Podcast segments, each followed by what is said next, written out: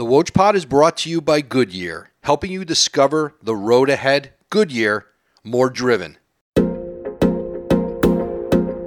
Welcome into another edition of the Woj Pod here with the great Marc Spears of ESPN and the Undefeated, and the co author of a new book, The Spencer Haywood Rule Battles, Basketball, and the Making of an American Iconoclast. Marc and the Boston Globe's Gary Washburn.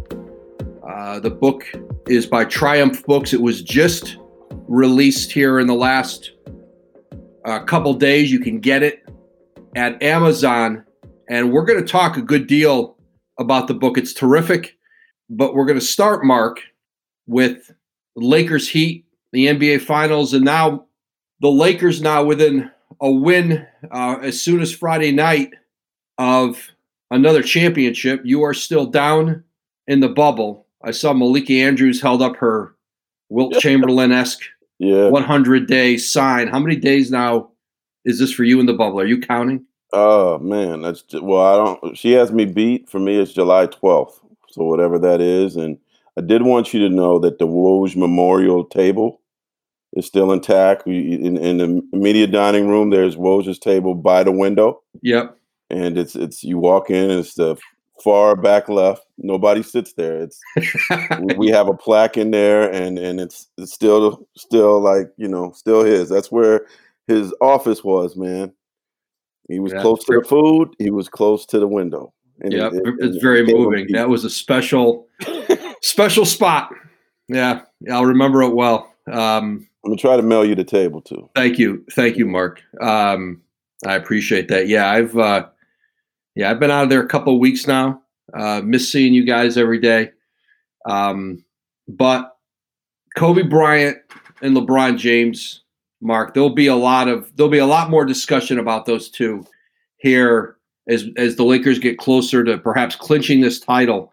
We both knew Kobe uh, well, and I would say at the very least, Marc, the LeBron Kobe relationship at the least was very complex and maybe at the best kind of cool, kind of distant. Is that how you remember? That's how I remember it. Yeah, How, how Uh, do you remember it, Marc? I, I very much remember it the same. Uh, I, I even think that perhaps out of respect for LeBron, Kobe didn't really come around.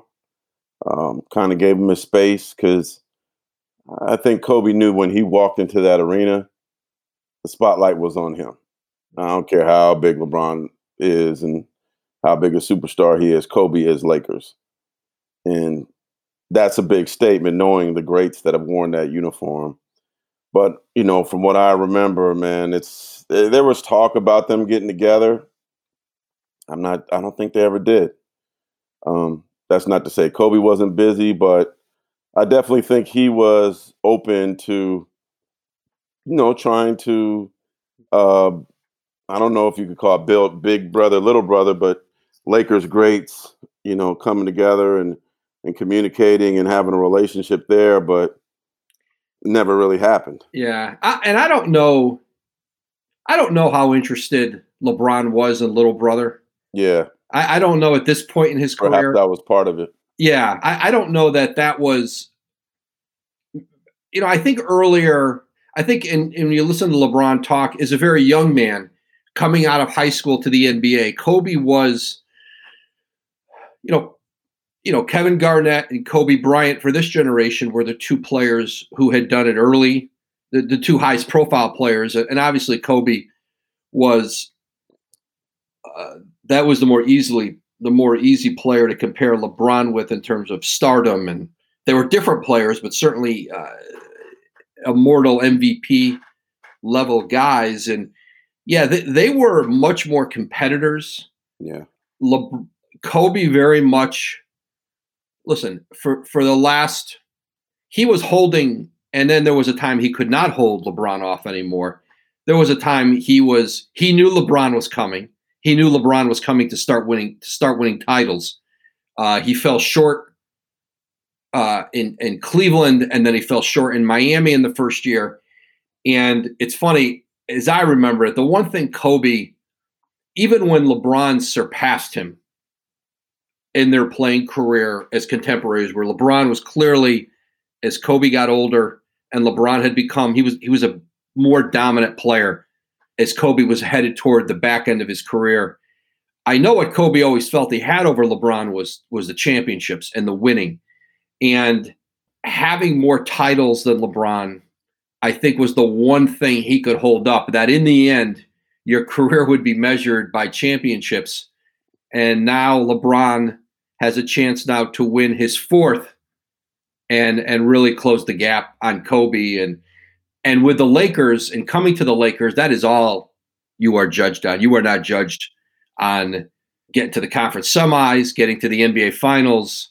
If you're going to be a great Laker, you have to win championships.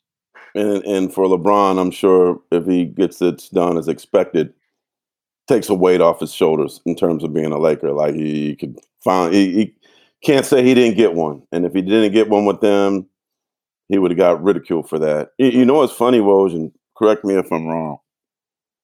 When LeBron won his first MVP, didn't Kobe that day take the headlines for asking for a trade?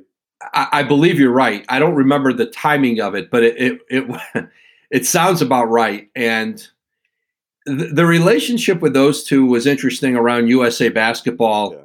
Kobe loved to play mind games, get a mental edge on guys he competed with by being around them in the Olympics. It's funny, everybody else used it to recruit future teammates and build super teams. And Kobe's idea was to sort of impose his dominance over you um, to actually beat you. I mean, that, that was a big part of it. Uh, 2008 in China, LeBron had not won a championship yet. It was a different dynamic between them. 2012 was different. LeBron had surpassed Kobe as he had won a championship already in Miami. Uh, he was on his way to another. The dynamic between them was very different. But it's funny, at that point, 2012, Kobe was just thinking about getting out of the West. And there were those two guys in Oklahoma City yeah. that were becoming a problem for him with the Lakers. And I remember in a conference, Lakers beating them in a, uh, I think it might have been 2010, a couple years earlier, a conference semifinal. They won on a missed box out. I remember Thunder had a missed a box out in Game Six, and I think uh, Lamar Odom had a putback, and they they escaped. And I remember Kobe walking out of the press conference, waiting for Durant and Westbrook to go in, and he just looked at the two of them as they were walking up to the podium, and he was walking past. And the Lakers were fairly fortunate to escape. It was probably the last time they were going to be the better team. And I remember he just looked at them and he said, "You two MFs," and he shook his head and he kept, you know, he laughed and he kept walking by um, because he knew those two were coming. And in 2012, what I remember with Kobe was he spent a lot of the, or he spent some of that Olympics with Russell Westbrook, telling Russ, you know, you should be winning scoring titles. I don't know why you're letting Kevin win scoring titles. You know, you should be the one winning them. And anything he could do to plant a little seed of uh, yeah. of uh, dissent within two teammates, it, it was pretty funny. But you know, they competed. Listen, they were competing for championships. They were competing in the shoe game.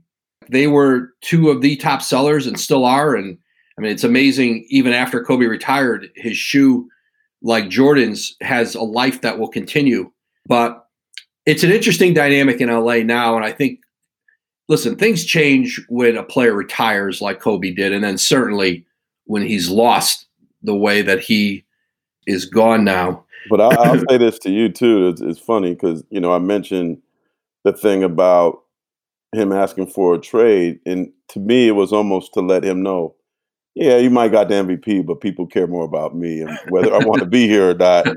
and, and, and it's funny because when Giannis ended up getting MVP recently. It was LeBron moaning about the vote, so that like took right. the highlight. I'm like, he did the same thing that Kobe did to him. And yeah. I also remember Kobe saying, and you'll laugh at this, Woj, um, when the jersey sales started coming out, like those emails started coming out, and suddenly LeBron was getting more jersey sales than Kobe, and he's like, "Yeah, you know, everybody has my jersey already."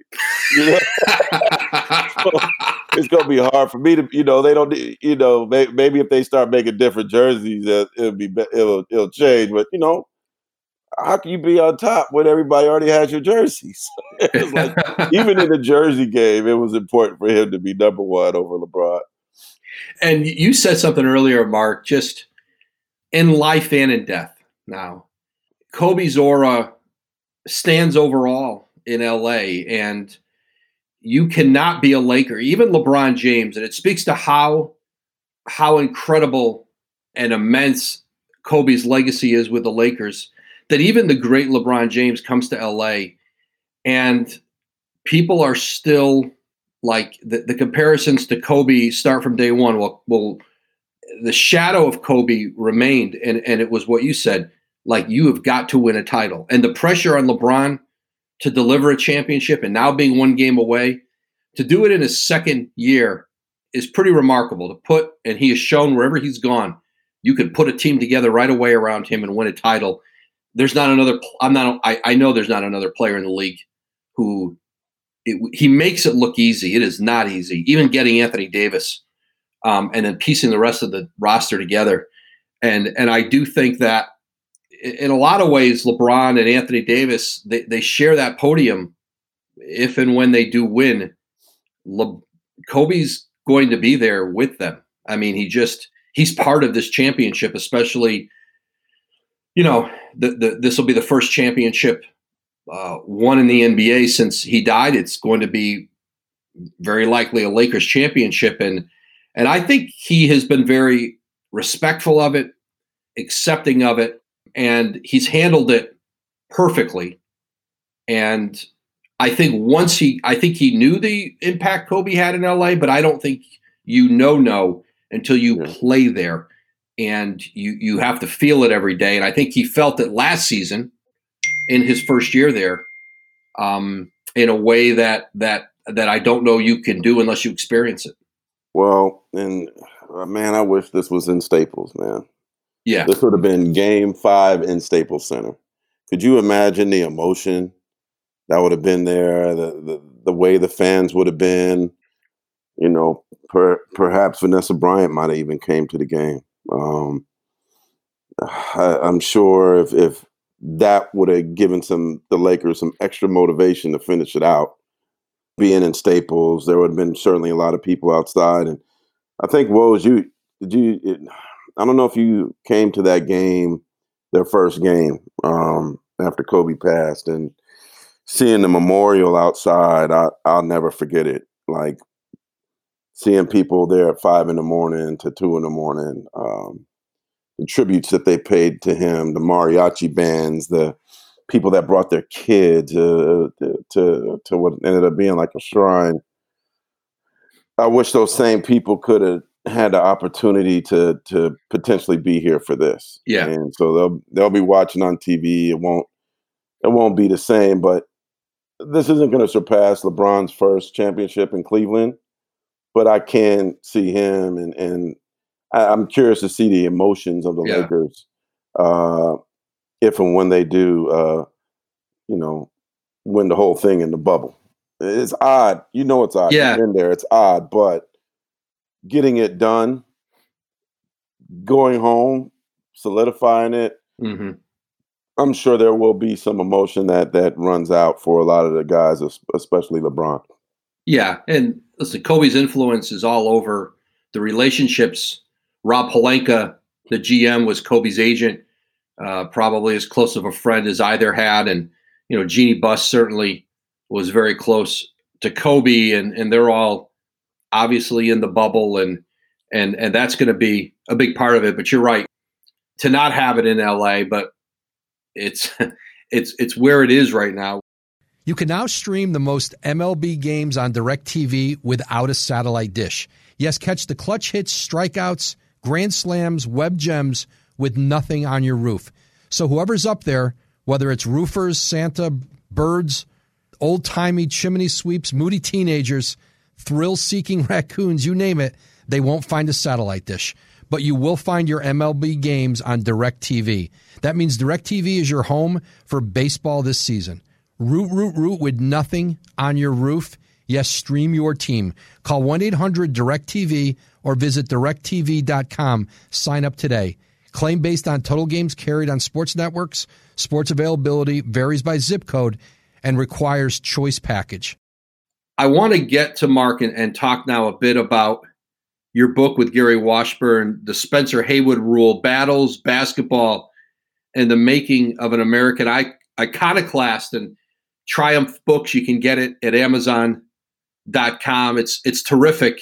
And it's funny, there's you have a picture section in there, and there's there's some photos that I, I noticed of uh, Spencer Haywood with LeBron and Spencer Haywood with Kobe around USA basketball. And yeah. Spencer Haywood's life was uh, remarkable. His impact, his lawsuit that went to the Supreme Court, um, that essentially opened up um, early entry and had an impact on the early entry rule, had an impact on uh, free agency, um, going from the ABA to the NBA, from college basketball to the ABA, and uh, earlier. Why did you decide to do this bookmark? And Haywood's life is as relevant now, and his the things that uh, the relevancy of free agency and the relevancy of the 68 Olympics and sort of his emotional pull, the emotional tug he felt once he was there and saw Tommie Smith and John Carlos and a 68 Olympic team that did not include Lou Alcindor or a Bob Lanier uh, who could have played, some others who stayed back. Yeah. Um, I, I, all of those themes are very relevant to to our country, to pro basketball here in 2020. It's pretty remarkable 50 years later. Yeah, no, his um to to answer your first question, it was Bill Duffy. Super agent Bill Duffy called me and he's like, Hey man, uh Spencer Haywood's getting a book done. He would like for you to do it. I'm like, one, why are you calling me? why has Bill Duffy called me about a book? Um, and two, I, I, was certainly honored. I had done a few stories on Spencer, and his a lot of it was about his Mississippi upbringing, where he was picking cotton from birth. Um, mm-hmm. His mom, you know, picked cotton for a living, and and he has some, as you've read in the book, was some oh sad and crazy stories about growing up in the cotton fields and uh, just uh, uh, being the racism and just uh, being in that class is just it's just just sad and horrible. Um, and I think he felt a kinship with me that it, my ability to tell perhaps the most sensitive part of mm-hmm. his life. You know, uh, growing up in Mississippi and his eventual uh, departure when his mother feared for his life there. Mm-hmm. Um, so he he asked if I could do it, and and well, you know this man, like I'm sure you get asked about books all the time, and you're busy, I'm busy. Like sometimes the thought of doing a book is like, whew, it just sounds yeah. like a lot, you know. It is a lot. So yeah. I I said, look, I, I want to do this, but I need help, and I know Gary Washburn. For we used to work together at the LA Daily News in the late '90s, and we're good friends. And he had been yearning to write a book, and I'm like, man, let me. Can I split it up with Gary? like, and so we had to get clearance on that, and Gary was really excited about it. Uh, he's a senior, senior NBA writer for the Boston Globe, and um, so we collaborated. And so last summer, I, we both went to Vegas for summer league, and I interviewed Spencer at his home for three days uh, in summer league, and uh, probably for about twenty hours. Mm-hmm. And then uh, Gary went and got him too. So I actually do uh, chapters one through seven, which basically I write through the Olympics. Um, and then Gary took the baton after that and finished it. But I, I think, Woj, as you know, as we talked about some of the stories in the book, there are a lot of little funny stories, man. like a lot of great one-liners, and, and yeah, it's, it's certainly not for kids. no, it's uh, yeah, there are a couple. There's a, there's a few one-liners that I had to write down that you're gonna have to read the book to get probably probably get beeped out on the uh, old Disney podcast here. Yeah, yeah, yeah. But he, um, it, I think it's an entertaining read. It's a historical read. Um, it it takes you into Mississippi, like how many people living today can talk about being in the cotton fields. Like, yeah. And telling you that experience and dealing with the racism in Mississippi, and then being there when John Carlos and Tommie Smith got kicked out of the Olympic Village, mm-hmm. or seeing Jesse Owens get cursed out by John Carlos, like right. he he has some like stories. Um, you know, dealing with the Supreme Court, playing with Magic Johnson, there's drug use, being married to Iman. Uh, you could really do a 30 for 30 on the guy. I know he's not a household name with the young generation. They're like, Spencer, who? You know, but um, he's a Hall of Famer who probably has one of the more interesting stories that I've ever heard. You know, that the, the story of his first contract in pro ball uh, goes to the University of Detroit to the Denver Rockets of the ABA, where for, played 45 minutes a game for them in his rookie year. How about that? 45 minutes a game. There was no load management in the ABA. No, no, no, no. Right. He, he also played with India.Arie's dad. Wow. And, uh, and averages th- basically averages 30 20. He's the MVP rookie of the year in the ABA. And he has a contract. The three years, 450K on the surface was not what it seemed. His contract was paid out over time and he didn't have an agent he didn't have a lawyer to do the contract essentially and he he took it on the chin with that first deal it's just something you wouldn't imagine now with a player to not have representation for that kind of a contract but he didn't and i think this bookmark and it, and it gets back to and, and we take if we take free agency for granted we take players now being able to leave early and go to the NBA, you know, at least after their first year, uh, after a full year after the high school classes graduated. And it's just a matter of time before the league is going to change the rule back to allow you to come out of high school. You can come out of high school and go to the to the G League, which is not the same. That is not that is not the same. Um, but all of it really started with Spencer Haywood being willing to take a court case um, to go from the ABA to the NBA, uh, at that time you had to have you had to have been four years out of your high school graduating class, and he wasn't that, and so he took the case all the way to the Supreme Court. Yeah, and and you know the reason why the book is called the Spencer Haywood Rule is because of what you just mentioned. When they do change and allow players to go straight from high school again. He wants it to be called the Spencer Haywood rule. He's like really adamant about this. Like he really, it it, it kind of was mind boggling to me a little bit, but like that's really important to him. He wants that credit, and and he wants the players. I, I think he realizes if if it if it gets changed to that name, that that's something that lives past him. Right.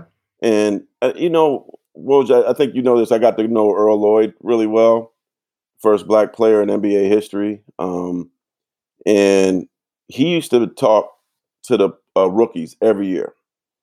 Uh, go to the rookie symposium and, and orientation, and, and they ask them, "Do you know who I am?" And they'd be like, "No." And then he would explain who he was, and they'd be like, really excited about it.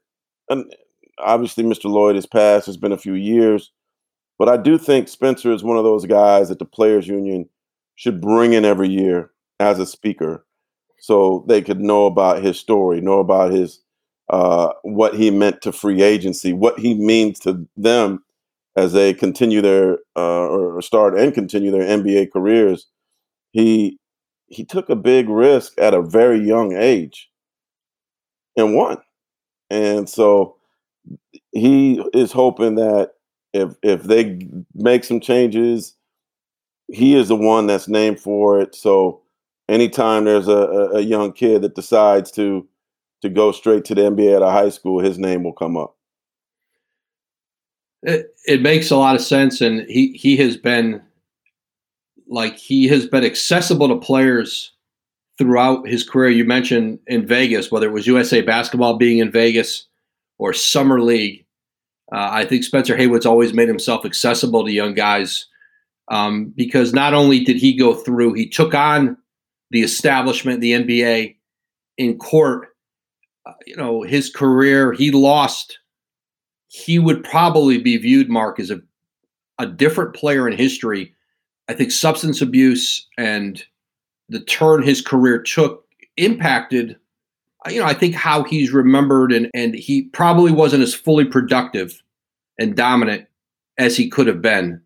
And and I know that's an area you guys explore in the book. Yeah, he could have been a champion with Magic. Magic rookie year. He could have he could have been a part of that and and you know, drugs destroyed him, destroyed his career. He has been sober for a few years now and he celebrates in that and and you know, I, am proud to hear it when he when he does that. But I'm sure there's he's in a Hall of Fame, and that can't be taken away. But to know that you could have got that ring with Magic and and drugs run that for you certainly certainly has to to bite him when he reflects back on his career. Marc, this book for you and and and Gary Washburn, and I think especially for you and the role you've taken at the undefeated at ESPN and how you've covered the NBA in the bubble, how you cover the league outside of the bubble. I think you have had as much impact as anybody has had on holding NBA teams and the league accountable in the area of minority coaching hires, of, of black coaches in the NBA, assistant coaches, uh, especially who are trying to become head coaches in bringing attention to at any given time what the numbers are, who candidates are, and and I know that there's and and and, and not just in coaching, in the front office, and I think you have impacted in some time. In sometimes I think it has been educational for teams.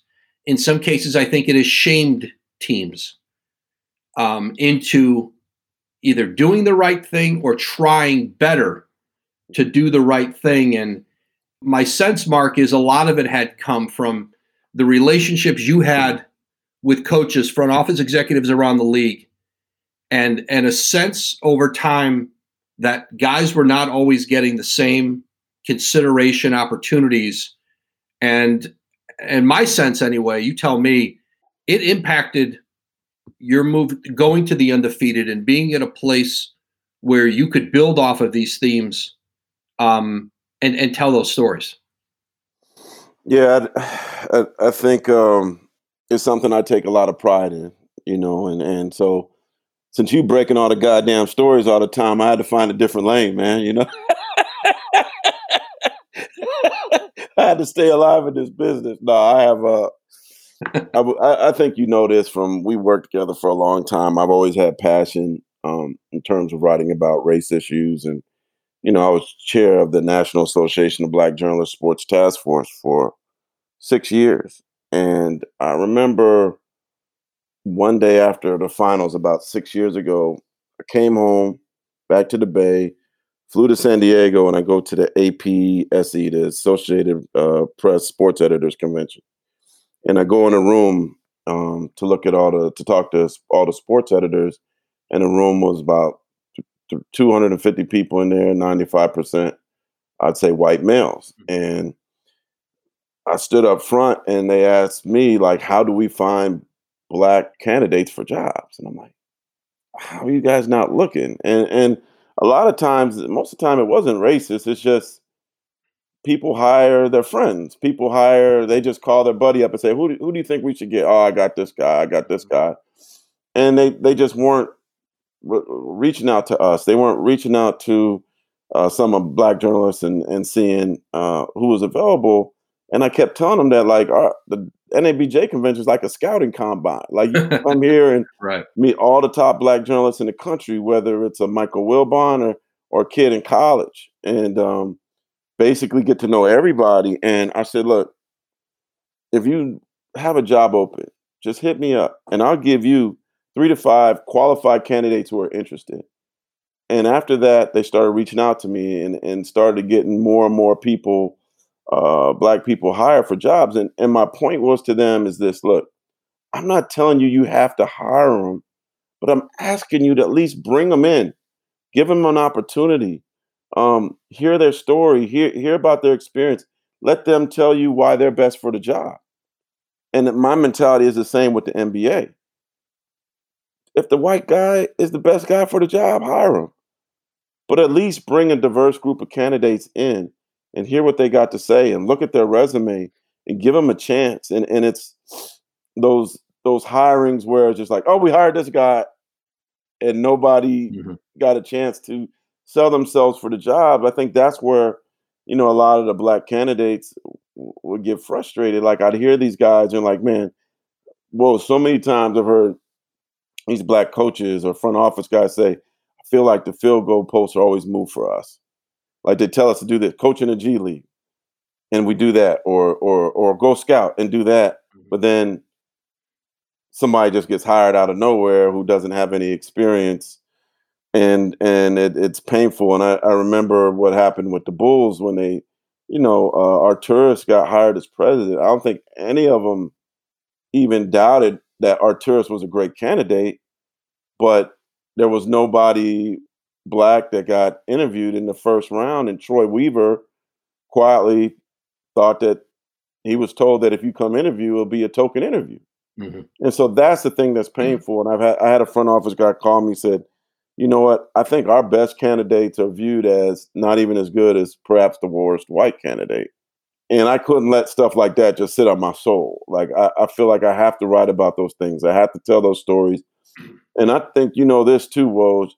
I use a lot of stats when I when I tweet out stuff, when I write stuff, because I think that resonates with people more than opinion in the, these matters. Mm-hmm uh, in terms of there's uh, 75% of the league is black. Now there's five coaches. That's it's factual. It's not a lie. It's it's what it is, and and I think that hits harder with people more.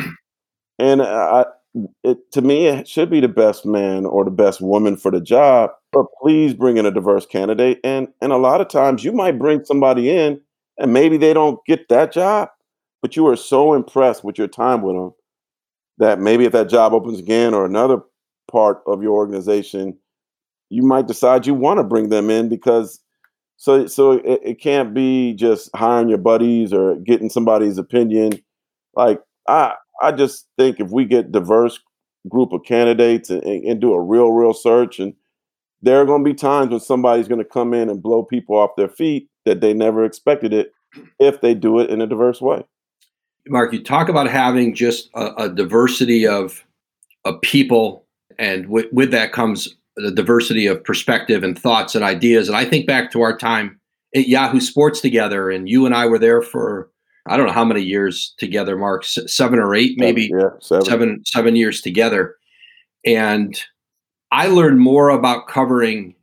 It's funny. I, I didn't cover the NBA full time until I got to Yahoo. I was a general columnist you had been an NBA beat writer in uh, Denver and then Boston, and and on your way up. And I, I think about you know you and I might have had a relationship with the same people, whether it was an assistant coach, a head coach, a front office executive, and what I learned from you was like the, the things you're talking about and maybe not every guy would share those frustrations with me who was a young black candidate or a front office executive who had been around. And I know I had those conversations, but what I learned from you was, and, and it's what you're talking about, which was understanding the frustration of those candidates and talking through those issues with them. And I didn't always see it right away.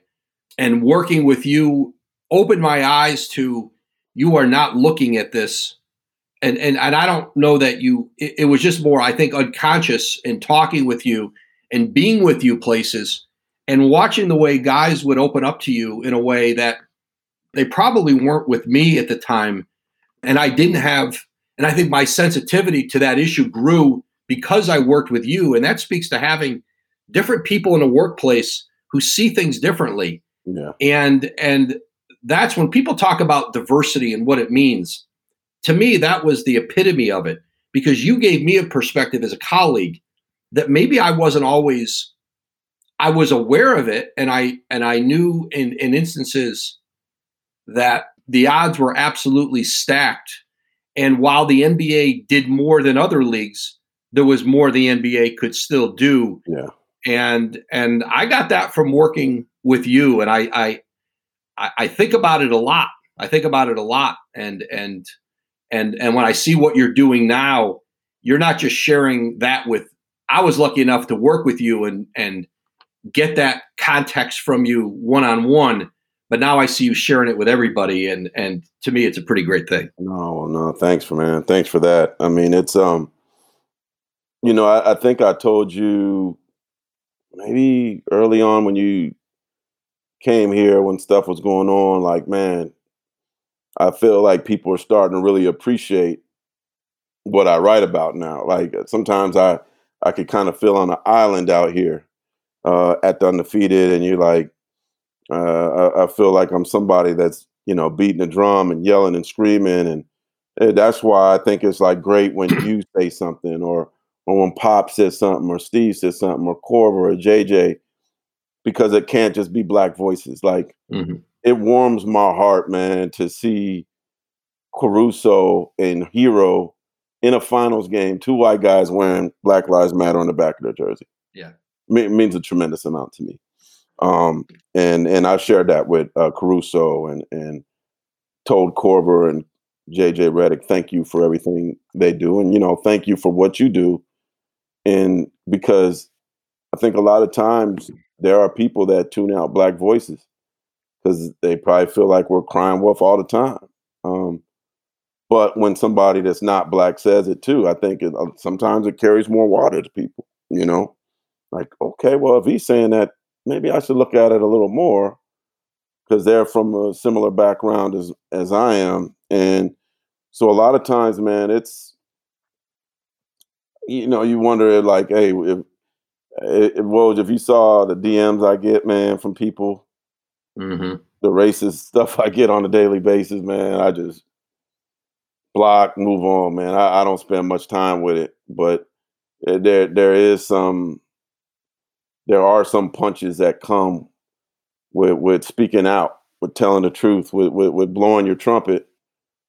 But I do feel that this job is the best job I ever had because it, it, it certainly gives me a purpose and and it it I think like just like the thing I wrote about Meyers Leonard, I don't know if a lot of people read it, but to talk in depth with Meyers Leonard as he explains why he stands, Mm-hmm. Like I learned from Meyers Leonard during the bubble.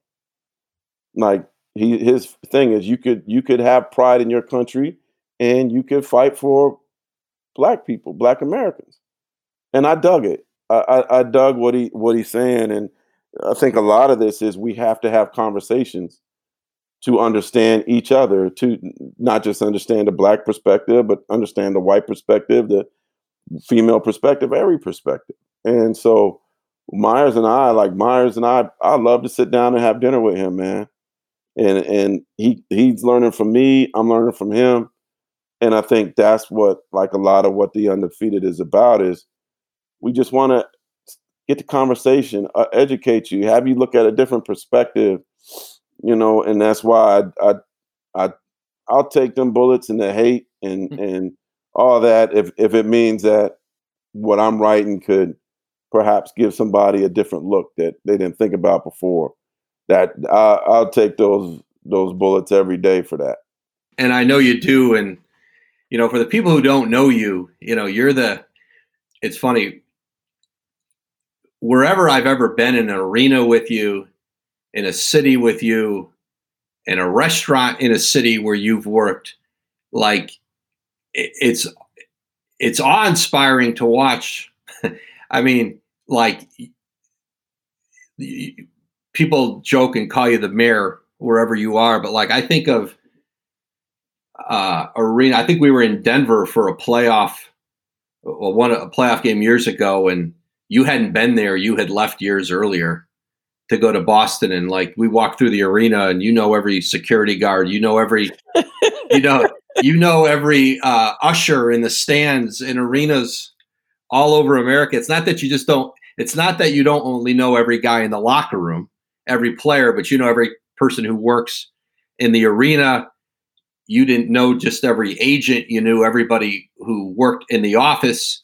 I mean, I laugh at. I don't want to give any away, but I remember us working on a story once um, at Yahoo, and I don't know if it was a free agent, free agency or trade, but I remember it wasn't the agent you got it from. It was the young woman who worked in the office. I don't know if you, do you remember that one? no, no, I, I do. I do. This was a long time ago, long before you were. Anyway, I just remember you knew. No, no, no, no. I know her, and I'm like, she an agent? No, she works in the office. I said, okay. Anyway, we got the story, and I think about that with you. Like, it's one thing to call Bill Duffy, um, yeah. you mentioned earlier. It's another thing to call. Uh, it, it, wasn't Bill Duffy's office, I should yeah. say. Um, but um, uh, but listen, hey, it was an. It, I'll tell ahead, you Marc. this: my my dad, you know, and pray for him. He's been fighting ALS for a while, so I love that man dearly. But uh, he always says, you know, you gotta speak to everybody. Speak to everybody. Like you're never. He always tells me. Used to tell me you're never. I, I don't care if somebody is CEO or they sweep the floor. You know, speak to everybody because one, you're not better than them, and two, you never know what they'll tell you. And I can't tell you how many times like something happened. There was a fight, and then you know, I like there's all the yeah. guys go in the back, yeah, and then I'll go talk to this usher, somebody that's sweet, and they're like, "Oh man, this is what happened." I know, I know. they, they, exactly. like, they give me the whole deal, and they're like, "How did he find that out?" I talked to everybody, so you know. Yeah, yeah. The the the quintessential Marc Spears memory in my household was the. My wife still remembers it. My daughter still remembers it the All Star game in New York in it was cold and the freezing rainy. One? The freezing one, uh, 2000 and what year was that, Marc? It's like 15, right? 15, 16. Yeah. Uh, I remember you coming up on the sidewalk, seeing my daughter, and you had a long fur coat on, and you went to hug her, and she just disappeared into your fur coat.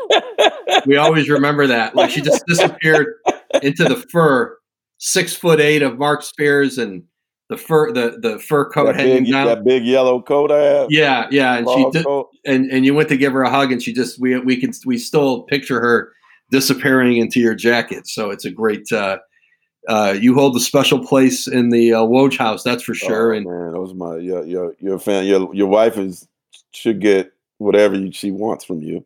One, it, and your that, kids are both sensational, man. Very smart and funny, and you know, I, I love them both. So please tell them I said, all said, I said, I said hi and happy birthday to your wife too. I'm gonna tell you that again to tell her that again. She had a I special will, birthday.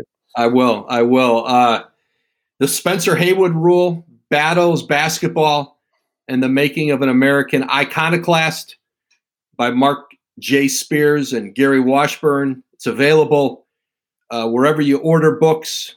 I know it is not necessarily easy to go to a bookstore right now, anywhere, but you can get it online. Uh, I've got mine in the mail. I ordered one off of Kindle and read one there um, and read a version there.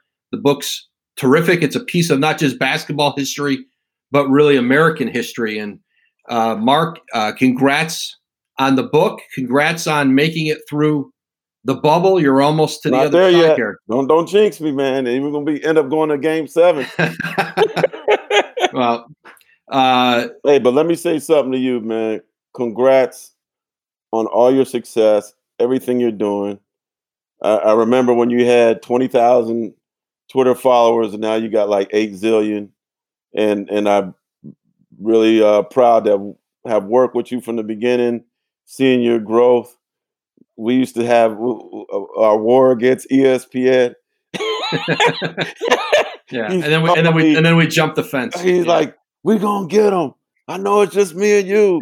What would call me with these fire up speeches? and when free agency started, it, it was like uh, me and him in trading places. It, like when, when when Eddie Murphy and uh, what, what's the other guy's name?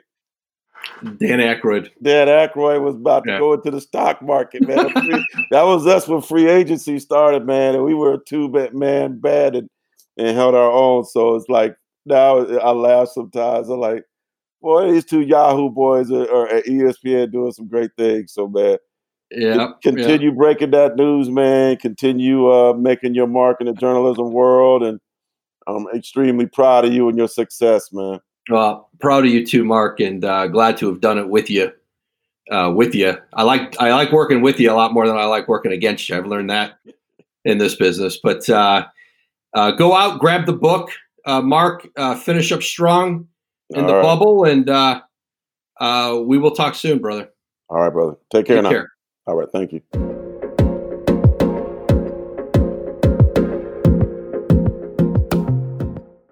Thanks for listening to this episode of the Woj Pod. A big thank you today to our guest, the undefeated and ESPN's Marc Spears, the author of the Spencer Haywood Rule Battles Basketball and the Making of an American Iconoclast. You can get that at Triumph Books. Be sure to listen to the Woj Pod wherever you get your podcast, And also check out the Low Post with Zach Lowe, the Hoop Collective with Brian Windhorst, and and the crossover pods that Brian and Zach are doing after each game of the NBA Finals. They've had David Fizdale on with them this week. They've had Toronto coach Nick Nurse on with them. So you can hear all of those uh, at ESPN Podcasts or wherever else you listen to your pods. We will catch you soon.